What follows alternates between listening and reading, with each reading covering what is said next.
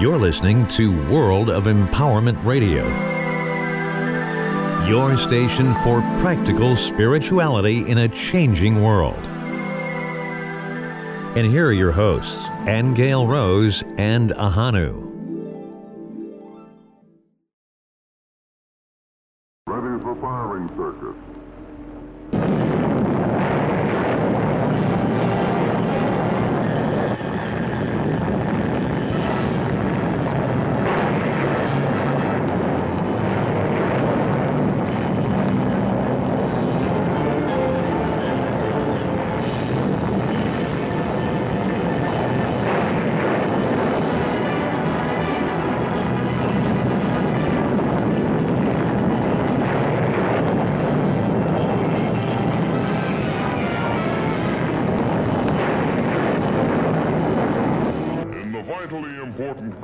Of dusting each other off, the lowly broom becomes an item of military significance. Next, Geiger counters are used to check the troops for signs of radioactivity.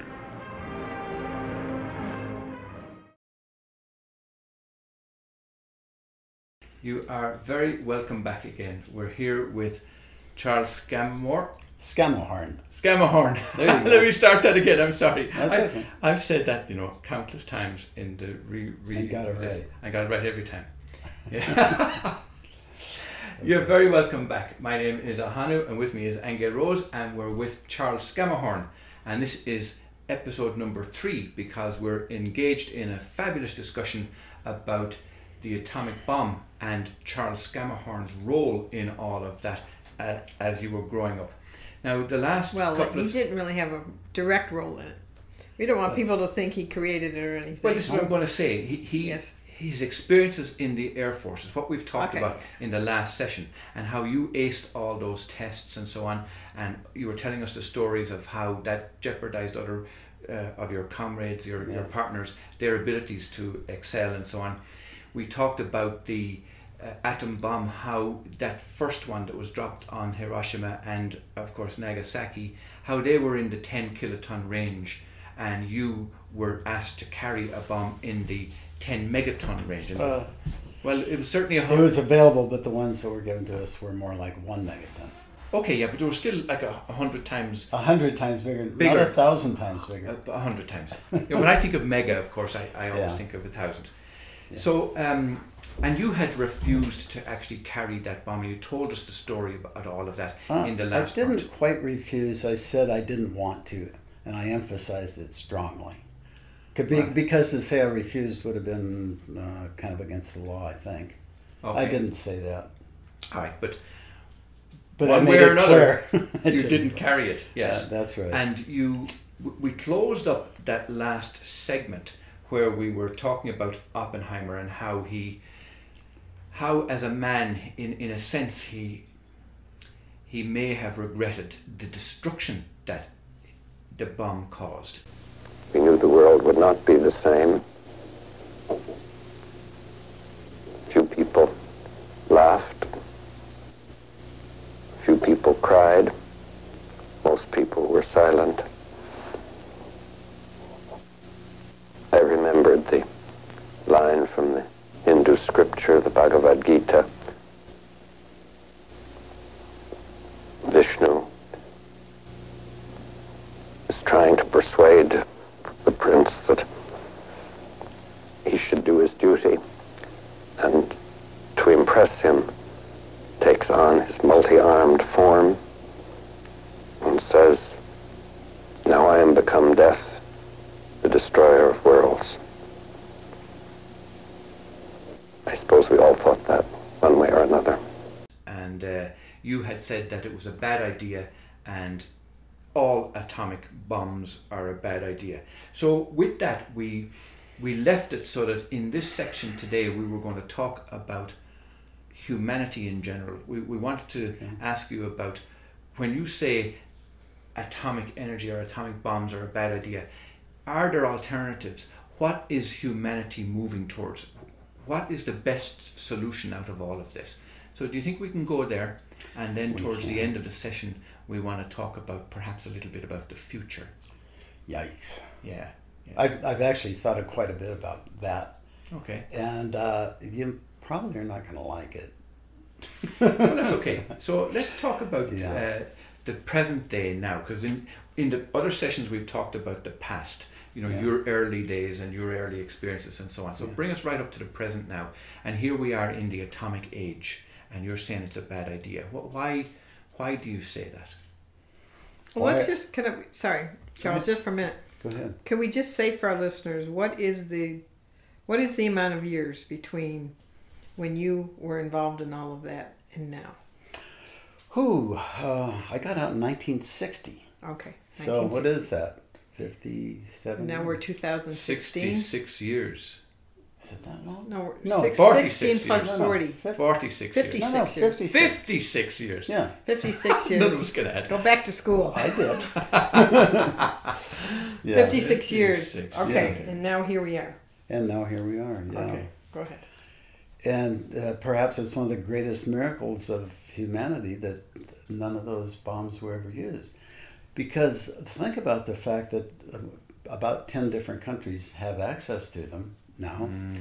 And uh, any given country probably has at least a half a dozen people who at one time or another were hovering their finger over the bomb, over the button. Big red button. They're, they may have had different colored buttons in those other countries. Right, yeah. But all the same, yeah.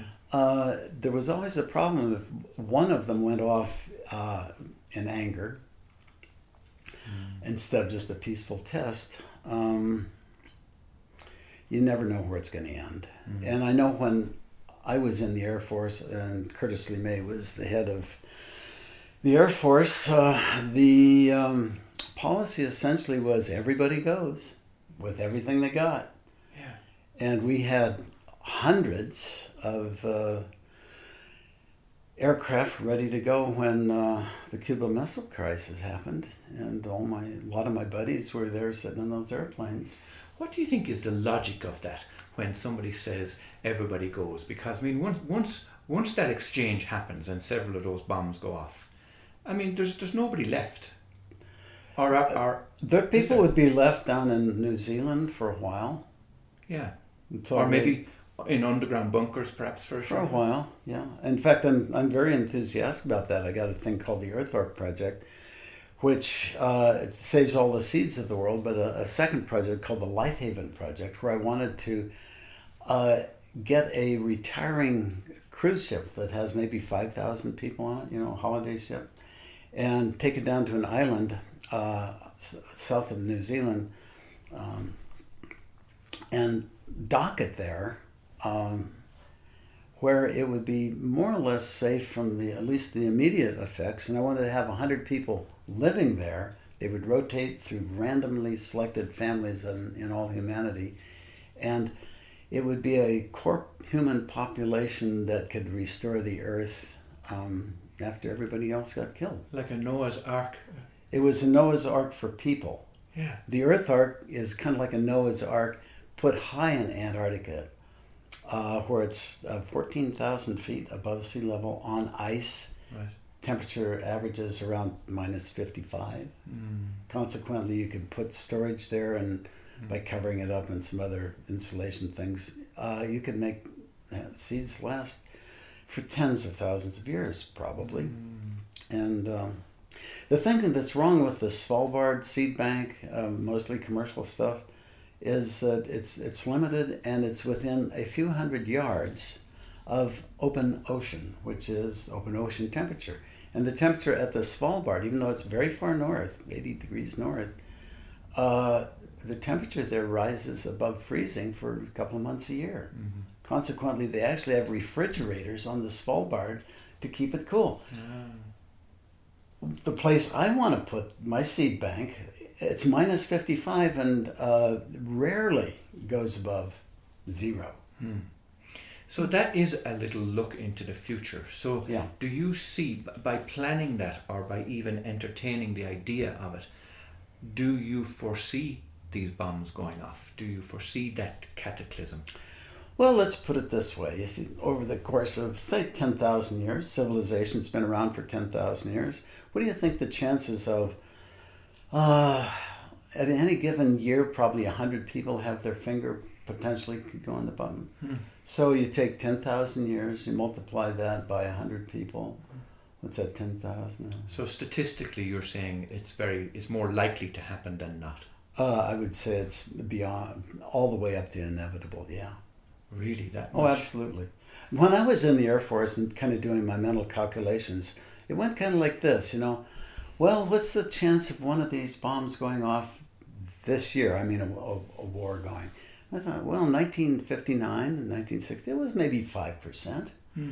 Turned out that was a little optimistic because at the Cuba Missile Crisis, it was fifty fifty. Right. Right. So five percent was kind of optimistic. Mm-hmm. Well, I was, this, this was my thoughts before that. Mm.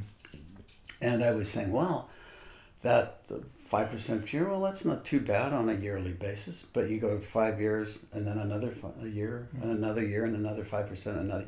Out to twenty years, uh, which would be the length of my career, that kind of multiplication, which isn't exactly accurate, but it gets up to one hundred percent. Yeah. Or near it anyway. So how, and I said, I don't want to have anything to do with that, because functionally that would mean I, if I was a successful combat pilot, would kill maybe a million people. Yeah. Almost every single one of which would be innocent of all wrongdoing. Yes. Yeah. And you did not want any part of it. I didn't want any part of it. Yeah. It's no, we... stupid. They called it mad. It was beyond mad. Yes. It was absolutely insane. We do completely agree with that, and we support well, you in that. Does. But here's here's the question, though, uh, in terms of looking at things as they are today. Uh, and I know you have this desire for the food bank and uh, the people bank and so on into the future. But right now, you're saying that it really behooves everybody to start making preparations, because the inevitability of this is beyond question. Uh, I don't think there's much that individuals can do. We have to do it as a society. So is there any room at all for hmm. the new agers thinking positive and trying to raise the, the frequency and, you know, raise consciousness? And is there any purpose in that at all, do you think? Or is it doing any good? Well, it certainly makes us all feel good, or at least better. Right. Yeah. Uh, I uh, tend to be a little bit of a, a bit doom. I, yeah, you got the right one. Okay.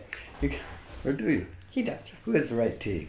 He's got we, the right tea. We have we have tea here, individual teas. I think this is mine. That's good. Good. Cheers. I usually I usually drink out of that one. That's oh, you I do. do.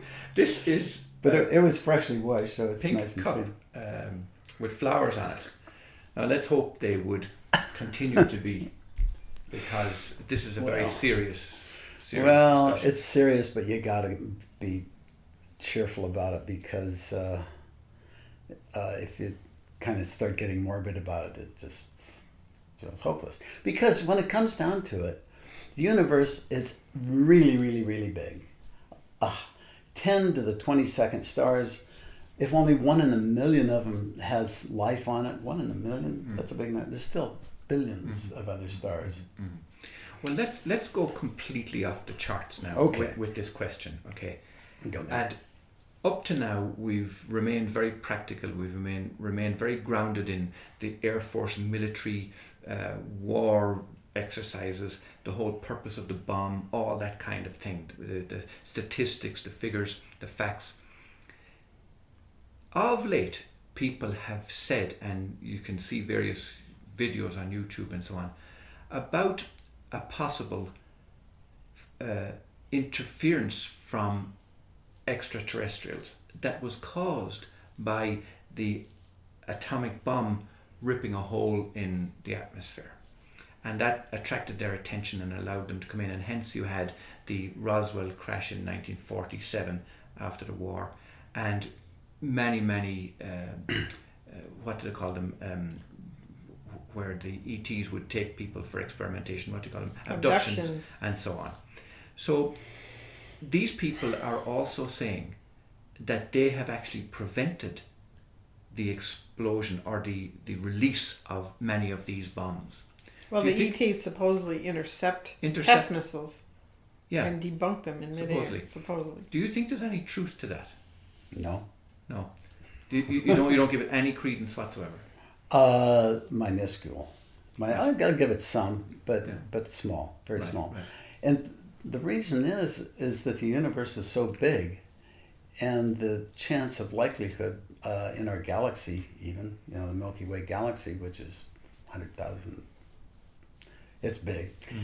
Anyway, by the Drake calculation, uh, there's probably only one possible civilization going at a time.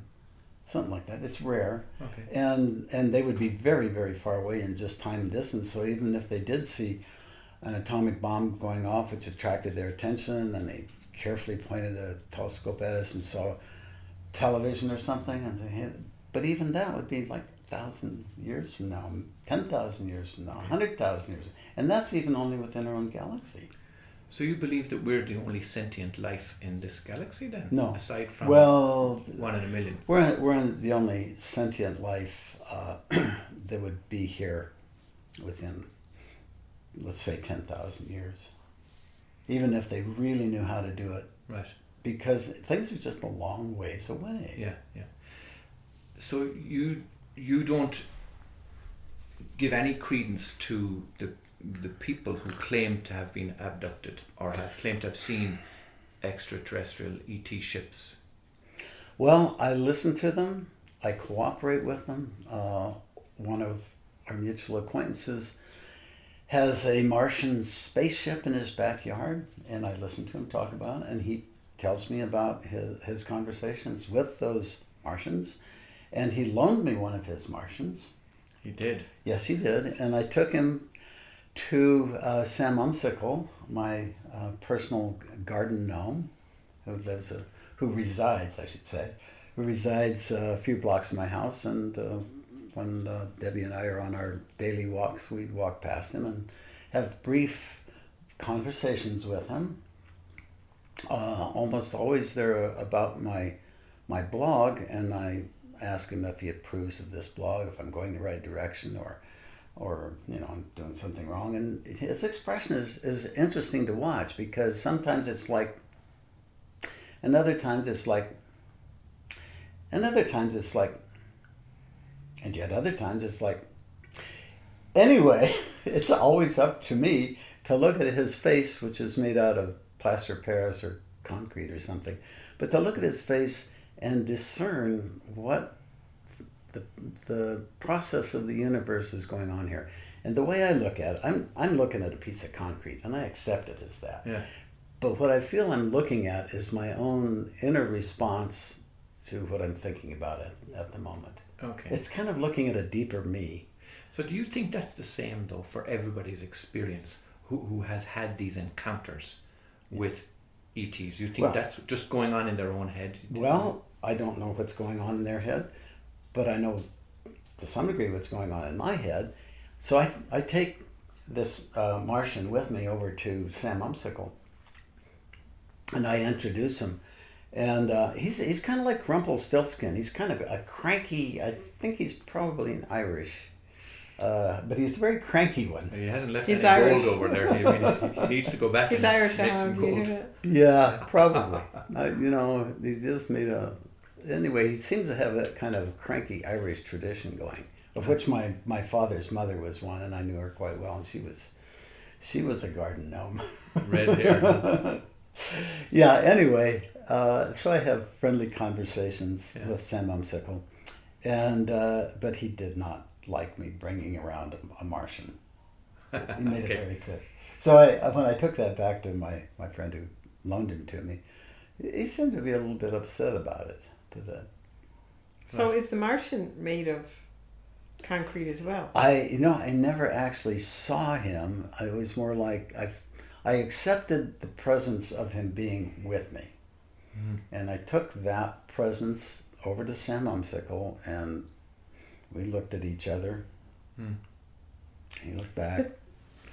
This is quite a extreme conversation when we started out talking about. Talking about the bomb and the future of humanity, know, yeah. and we're now we're talking about now, Martians but and I hope gnomes. You, I hope you felt the subtlety in my response to that. because I'm um, exceedingly realistic, trying to be realistic, worldly in my relationship to the bomb and my thoughts about it. Sure. But also, I'm willing to accept the fact that a person who's functioning in this reality pretty well mm-hmm. has a Martian in his backyard that he talks to.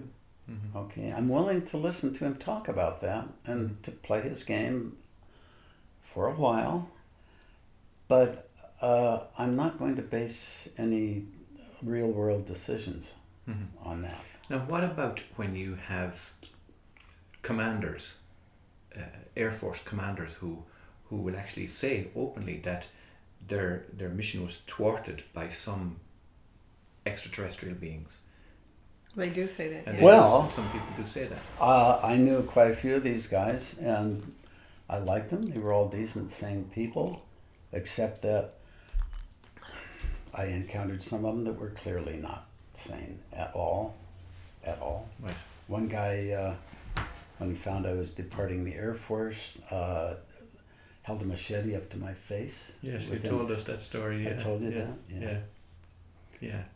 Uh, well, I still have hope for humanity's consciousness, actually. Well, I do too. You know, to to kind of go in a different direction than the standard linear way we've gone in the past. I still have hope that somehow there'll be a there'll be a what do you call it a what's the point you come to, Ahanu, when the scales tip? Yeah. You know what I'm saying? Point. Yeah, where we kind of wake up enough where we're. There's yeah. enough of us that do not want that sort of future. Yeah. But when you said earlier on, Charles, about it's up to us, you know, it's up to humanity, is there a different agenda that's pushing the bomb agenda? You know, the that that attitude of aggression and power and control. How do the rest of humanity fix that? How does how do we resolve? You know, and I'm I'm optimistic in some ways that that we will work it out. And here here's my reasoning. I've I've gone through this uh, before, but it's like between nineteen hundred and two thousand, two hundred million people were killed in various kinds of international combat. two hundred million. That's two million a year. Since two thousand up till now. Mm. Um, We haven't killed a million people in that kind of combat situation, and uh, and so we're we're and and the population is three times bigger than it was in the middle of the century. So we're a hundred times better about not killing people. And then people and then people say, "Yeah, well, that's just warp. What about other things?" And I say, "How about disease?" Mm-hmm. Back when I was young, let's say nineteen forty, people in my family, my personal family, mother, father, grandparents, had had smallpox, scarlet fever, whooping cough, diphtheria, cholera, right, and probably a bunch of other things I don't even remember. Diseases that are totally, or at least around here, uh, non-existent. Mm-hmm. Now, they may bounce back if mm-hmm. things happen, but at least at the moment, things are really great. And then somebody says, oh, well, that's just two things. How about this one? Food. Back in George Washington's time, it got better right along, ninety-nine, or no, ninety, about ninety-five percent, let's say ninety percent just to round it out, ninety percent of the people were farmers. Why were they farmers? Because it took that much human effort to create the food for the population to live. Mm-hmm. Now it's something like three percent. Oh, that's tiny. Tiny percent compared. We can create our food. So we have all these other things. So things, it's, it's not a hundred times better, but it's a lot, lot better. Okay, well, oh, that's just three things. Well, how about entertainment? Hmm. Back when I was a kid, entertainment consisted of playing cards, conversation. Mm-hmm. uh, a couple of people could play the piano sometimes if somebody had a piano, singing. We used to do things like that. Was entertainment. Now people sit for eight hours a day watching the tube, or hopefully working on their computer because there's more personal input in that, and so it's more meaningful. But well, it it kind of goes on and on like that. Things are so much better now in so many different ways. that there's a real hope that maybe we can find answers to these other other issues. Hmm. Maybe we can. At the moment, probably the reason we haven't been having major wars between major people, you know, like Russia or China or us or others, is because everybody realizes, you know, we bomb them, we cease to exist. So all of the political aspirations that I have for my, my particular group that I'm representing are just totally wiped out. And I don't want to do that. Mm.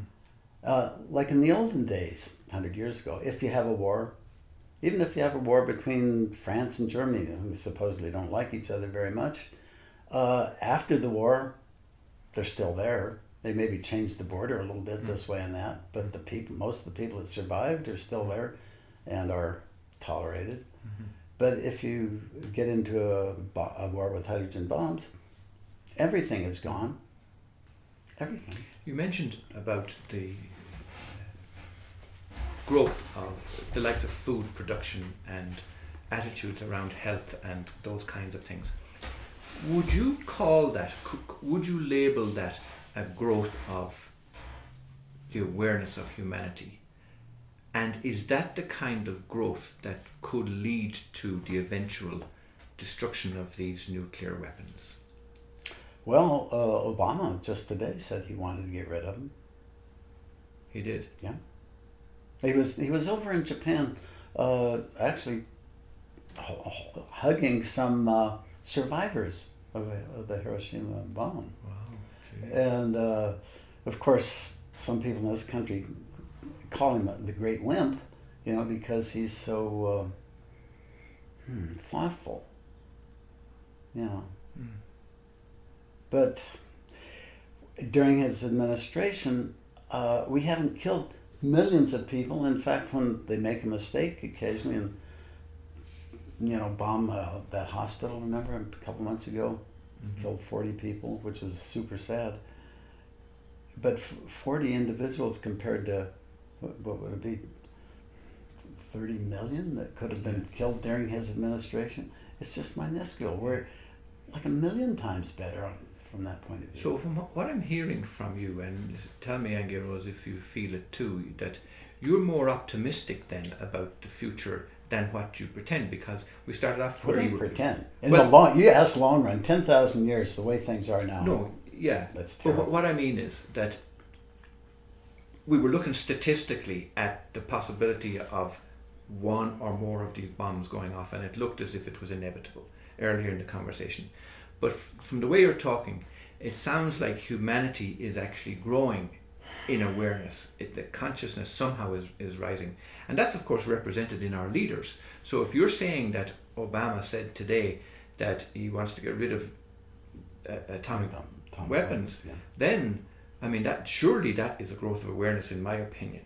I mean, that has to be a raising of some kind of frequency somewhere. Well, even Ronald Reagan tried really hard to get rid of the weapons. He was the guy that got the SALT stuff going. Wasn't he going so for the Star Wars idea? Yes, he was. Yeah. But what what is Star Wars? Star Wars was an effort to remove atomic weaponry from the world by being able to shoot down the missiles coming at us. And if you could really successfully do that, and what would you say, more economically, then you could send the missiles over, if you could shoot them down, uh, that would put an end to that kind of warfare. That was his goal. I see, I see. Yeah. So all in all then, things are looking brighter. Well, that's why I said those four things. Yes. And maybe on these, the issues of just warfare in general, uh, mm-hmm. things are gonna, could, might get, might get, might get just perfectly right. better. Yeah. On the other hand, then you kind of step into, well, where are we really going right now? Yes. Okay, there's two major things going on right now that the public is slightly aware of, but maybe not. One is called CRISPR. It's the ability to insert genetic code right into the middle of D N A and thus literally create anything whatsoever that life is capable of doing. Mm-hmm. And we've got hundreds, maybe thousands of people working hard at doing that right now. And in the short run, uh, I think it's, uh, let's say in the in the ten to fifty year run, it's going to create a lot more food out on the surface of the planet that, where we can cultivate food. Uh, and so we'll have more food. So the population will probably be able to keep growing uh, at, at its rate, uh, which is doubling every forty years or so, uh, for another forty years, be able to do that. Now you're talking about genetically modifying food. Is that what you're talking about? Everything. Not genetically modified humans as well. Absolutely. It's right. already being... And you, you're, you're in agreement with that? You think that's beneficial? I, I'm not saying I'm in agreement. I'm just saying that's the way it's going to go. If, if our technology continues, that's simply the way it's going to go. And is that, do you think that is beneficial to humanity? Uh, in the short run, yeah. Because we'll have more food, so we can keep growing for another forty years or more, maybe. So that's good. Yeah. If now, see, in the end, what I value uh, is uh, human, hap let's just say human happiness. I want to maximize human happiness. Now you come back, let's say a billion years from now, and even the Earth is gone. And so you'd have to say, well, humanity's gone.